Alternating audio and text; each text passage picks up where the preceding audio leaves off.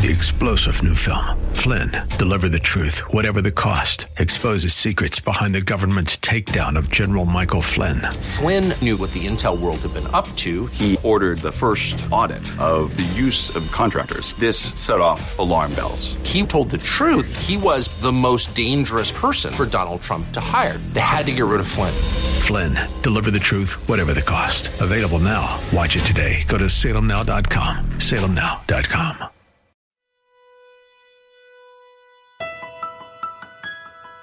God can influence people far, far away, weeks, months, years in advance, so that things happen in this moment exactly according to God's plan and purpose. I'm sure if you've walked with the Lord for any length of time, you understand the comfort of that truth in your own life. Welcome to another edition of Study Verse by Verse with Pastor Leighton Sheely. He's the senior pastor at Church of the Highlands in San Bruno, and you can find out more about the church and their ministries on the website highlands.us. That's highlands.us. We're a nonprofit outreach of the church, and you can join with us financially and give uh, safely when you go to our ministry website, studyversebyverse.com. You can also download past broadcasts there. That's studyversebyverse.com. I'm Mike Trout, and now here's Pastor Layton with a new segment in our Advent Message Series. I'd like to invite you to turn in your Bibles to the second chapter of Luke, Luke chapter 2. We're in the Christmas season. It celebrates the advent or the birth of Jesus Christ, our Savior and Lord, God who left heaven and came into this world in the form of a little baby. In the last few weeks, we've been looking at Luke chapter 1. We've talked about Zechariah, we've talked about Mary, and now we want to turn our attention uh, to the shepherds and the event that took place as recorded in Luke chapter 2. In those days, a decree went out from Caesar Augustus that all the world should be registered. This was the first registration when Quirinius was governor of Syria, and all went to be registered each to his own town. Luke is the only one of the four gospel writers who relates the events uh, that he's talking about to world history. And and he was addressing a predominantly Greco Roman uh, audience, and they would have been interested in the context, the political situation, and so forth. Emperor uh, Caesar Augustus was the first uh, Roman emperor. Uh, was one of the uh, grandest of the uh, Roman rulers. He was a very capable administrator very fastidious about keeping accounting of his empire. He ended the Civil War. He brought a time of peace and prosperity across uh, Europe. And he reigned from 27 BC, before Christ, to 14 AD. And, and Luke mentions him here not only for uh, historical background, but also to draw a contrast between uh, a human decree from a, from a human emperor and divine decree which comes from God. You see, this Galilean couple is traveling ostensibly at the command and decree of the emperor of the Roman Empire. But actually, the, Roman, the emperor of the Roman Empire is being influenced by God to cause all of this to come into effect so that Christ would be born exactly as God had prophesied through his Old Testament prophets. You know, it's important for us to understand, really important for us to understand, that God is the master of history. That He is the master of history. That history, as it's been described, is really His story. History is His story. And God had promised through His Old Testament prophets that the Savior would be born in Bethlehem of Judea. But Joseph and Mary were, na- uh, were residents of Nazareth in Galilee, some 80 or 90 miles away. And so, what could possibly motivate a man and a woman who was great with child to travel under those circumstances that kind of distance? And the answer is an edict from the emperor. So God uh, influenced an emperor over a thousand miles away to require a census, and the time required for that uh, census to be carried to the distant countries for the administration to be formed, and that decree to be carried out was all factored into God's plan such that at just the right time. Joseph and Mary were in Bethlehem for the child to be born in fulfillment of God's prophetic promise. You know, some of us have a concept of God that God only operates in the moment, that He's busy reacting in this moment to what's taking place in, in this moment. He's so busy just living in the moment. And yet, God knows the future. God knows every detail of the future. God does not have to operate in the moment to influence the moment. God can influence people far, far away, weeks, months, years in advance, so that things happen in this moment exactly according to God's plan and purpose. God doesn't have to operate in the moment because God knows the future. He is the master of history, it is His story. Now, it's important for us to understand that in our time and age because I listen and I hear conversations among Christians and, and those around us, the concern about what's taking place in the world and in politics in America and, and the Middle East and, and uh, Korea and so forth. And it's really important that we remind ourselves that God is the master of history. That none of this that's taking place in the world right now is a surprise to God. Um, in fact, when you study the scripture, you get excited about what's taking place in the world. Because many of the things that are taking place in the world right now uh, are described in scripture as signs of the season of Jesus' return. And so, if, if your heart is in this world, you're going to be disappointed because this world is in such upheaval. But if your heart is in heaven, and you know that you're just passing through this world, and you know God's Word, and you know that He's the master of history, you're going to get excited. Because Jesus Christ promised that He's coming back, and He always keeps His promises.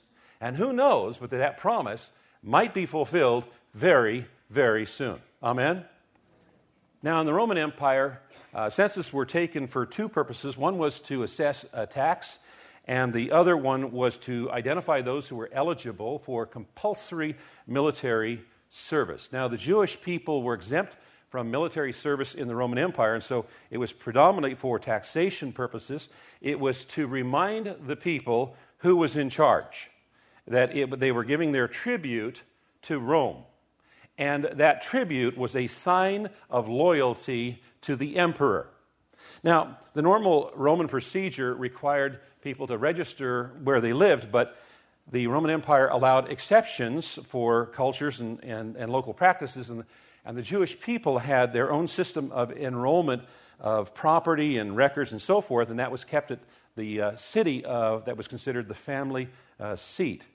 And that uh, pattern, by the way, was also found elsewhere in the Roman Empire, uh, such as in Egypt. And so Joseph and Mary went to Bethlehem, and Augustus the emperor's decree went out at just the right time and just the right way to get uh, Joseph and Mary into Bethlehem at exactly the point at which this child was going to be born as promised. Verse 4 And Joseph also went up from Galilee, from the town of Nazareth of Judea, to the city of David, which is called Bethlehem, because he was of the house and lineage of David, to be registered with Mary, his betrothed, who was with child. And while they were there, the time came for her to give birth, and she gave birth to her firstborn son, and wrapped him in swaddling clothes, and laid him in a manger because there was no place for them in the inn. Now, in the previous chapter, verse 27, Luke had declared that Mary was of the house of David, and now here in verse 4 of chapter 2, he reveals that David is also of that same house. That's why they traveled to Bethlehem. Bethlehem, by the way, is only about six miles from Jerusalem and that's going to factor in a little bit later in our, in our story.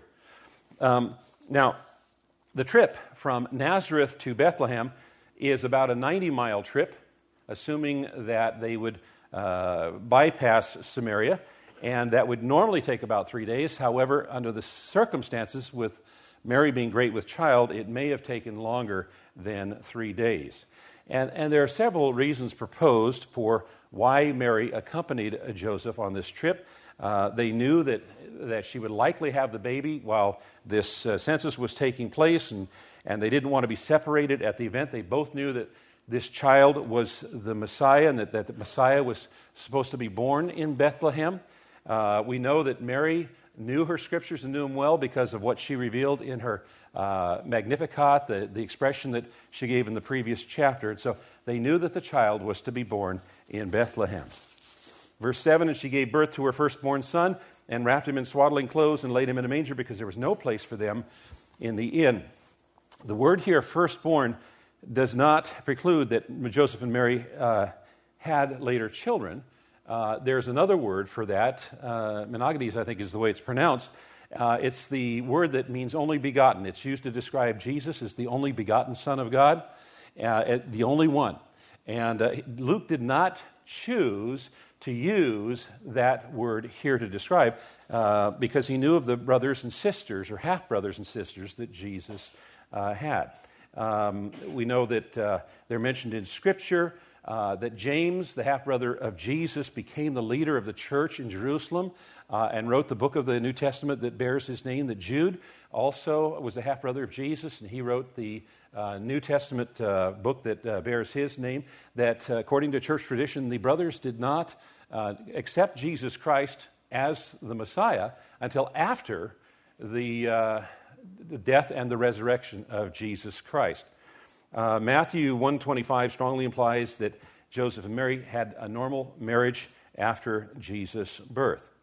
Now, there are some other reasons why Luke would have included this reference to being firstborn. First off, it would have underscored the fact of Mary's claim to being a virgin when the, the child was conceived.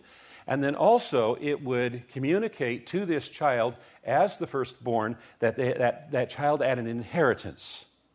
And that inheritance would have been the throne of King David. And remember in the Old Testament, King David was promised that one of his descendants would be king on, the, on that throne, on his throne uh, forever. And we know that Jesus Christ was the fulfillment of that Old Testament prophecy. Swaddling clothes were used to keep the child warm. He was laid in a manger, which is an animal's feeding trough. It could have been made out of wood or it might have been carved out of limestone. Uh, Mary probably put some hay in there to make things a little softer. It's this reference to the manger that is the basis of the belief that Jesus was born in a stable. In fact, it was only about 300 years after Christ that the first emperor, the first Christian emperor named Constantine, at the urging of his mother, Helena, sent, sent his mom over to the Holy Land to identify sites, holy sites. And um, she, when she came to, to this place, uh, she was able to identify the descendants of people who were there when Jesus was born. And they had passed from generation to generation. That's the place. That's the exact place. And if you go to the Holy Land today, you have a high probability that when they say that's where Jesus uh, was born, it's within just feet of where Jesus was born. You've been listening to another portion of our Advent series uh, here on Study Verse by Verse. I'm Mike Trout, and I've run a little bit long with the program today, and so I need to end quickly. Come back on Monday at this same time when we'll continue hearing Pastor Leighton Sheely uh, share with us about the shepherds and the role they played in the Christmas story. Have a great weekend. Join us on Monday when we'll open the Word of God again and uh, study verse by verse.